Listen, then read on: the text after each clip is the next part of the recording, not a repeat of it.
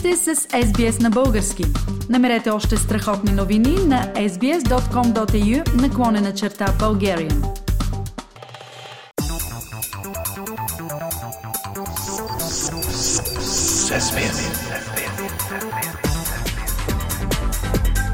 Акценти на седмицата.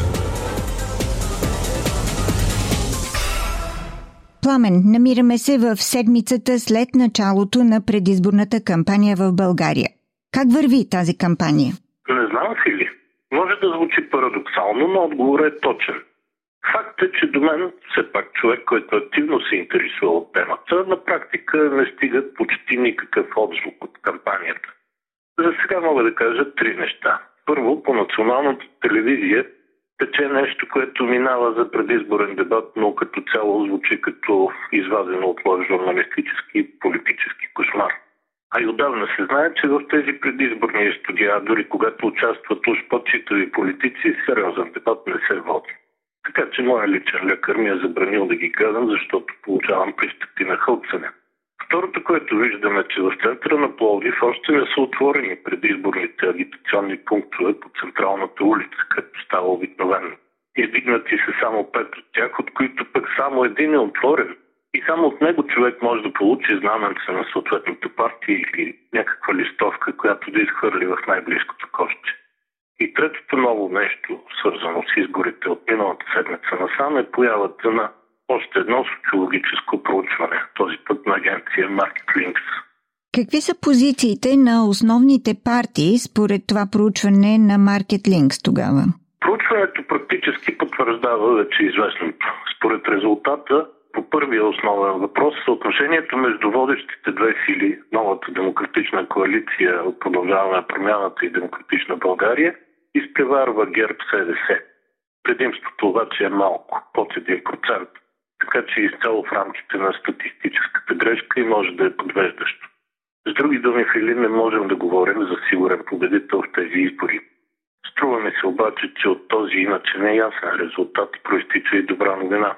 Потвърждаването вече от няколко агенции на практическия паритет между двете водещи формации може да охлади очакванията за лавина от подкрепа, с които ръководството на продължаваме промяната влезе в кампанията и да ги върне към здравия разум, което е абсолютно необходимо, особено в тежка политическа криза като сегашната. Пламен, а колко партии ще попаднат в новия парламент според това проучване на Market Links? Пет партии. Това също е потвърждение на вече известното. Освен споменатите две коалиции, депутати ще имат още Движението за права и свободи, отявлено проруската партия Възраждане и Българската социалистическа партия.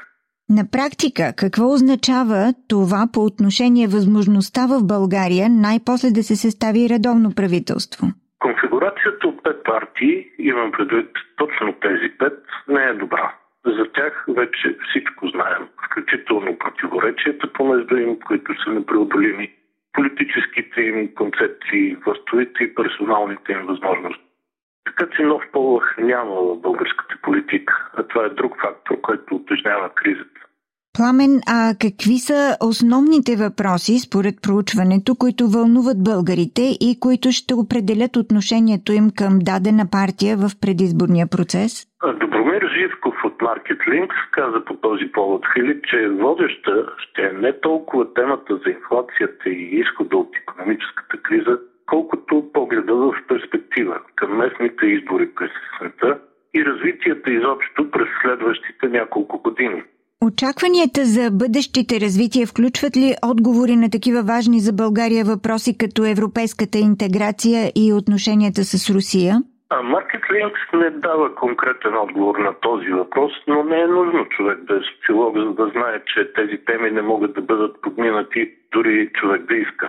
След като е ясно, че планираните дати за българското членство за Шенген и еврозоната няма да се спазят и вече окончателно се отлагат, обществото чака да чуе кога.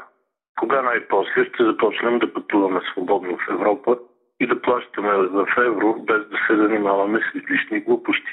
Да, има известна съпротива, особено срещу членството в еврозоната е повече креслива, отколкото аргументирана и няма да има особен обществен ефект.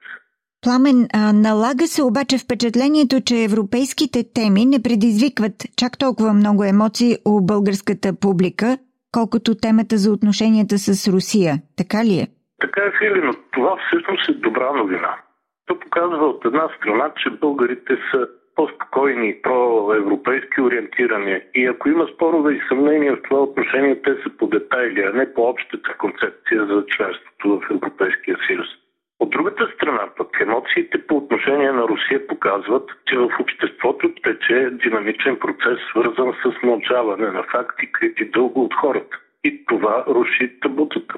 Точно този процес предизвиква обществената емоция, за която говориш. Разбира се, другия важен фактор е руската война срещу Украина, която изисква позиция от всеки отделен човек и обществото като цяло. Да, и тук често крясъците заглушават разума и объркват хората. Но това е временно. Макар бавно, те ще се ориентират. И как няма да се ориентират, като чуят, например, за жалкото поведение на руския външен министр Сергей Лавров, който на срещата на Г-20 в Делхи авторитетно обясни, че не Русия е започнала войната в Украина, а Запада чрез Украина е започнала войната срещу Русия.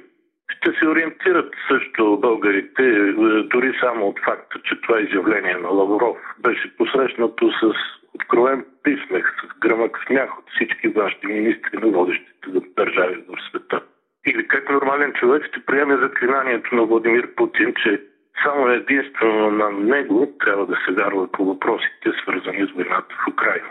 Все пак, колкото и да е тънка, българската обществена памет съществува и се помнят времената, когато диктаторът Тодор Живков и престъпната партия БКП настояваха да бъдат единствения източник на истината за всички българи.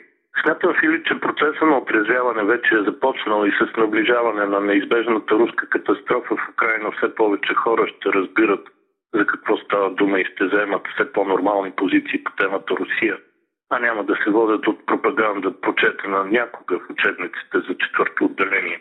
Развитието на този процес пък може да е полезно и за намирането на изход от е, политическата криза в страната. Ако не още сега на 2 април, то надявам се по-скоро в близкото, отколкото в далечното бъдеще. Чухте политически акценти на седмицата с Пламен Асенов. Искате да чуете още истории от нас? Слушайте в Apple Podcast, Google Podcast, Spotify или където и да е.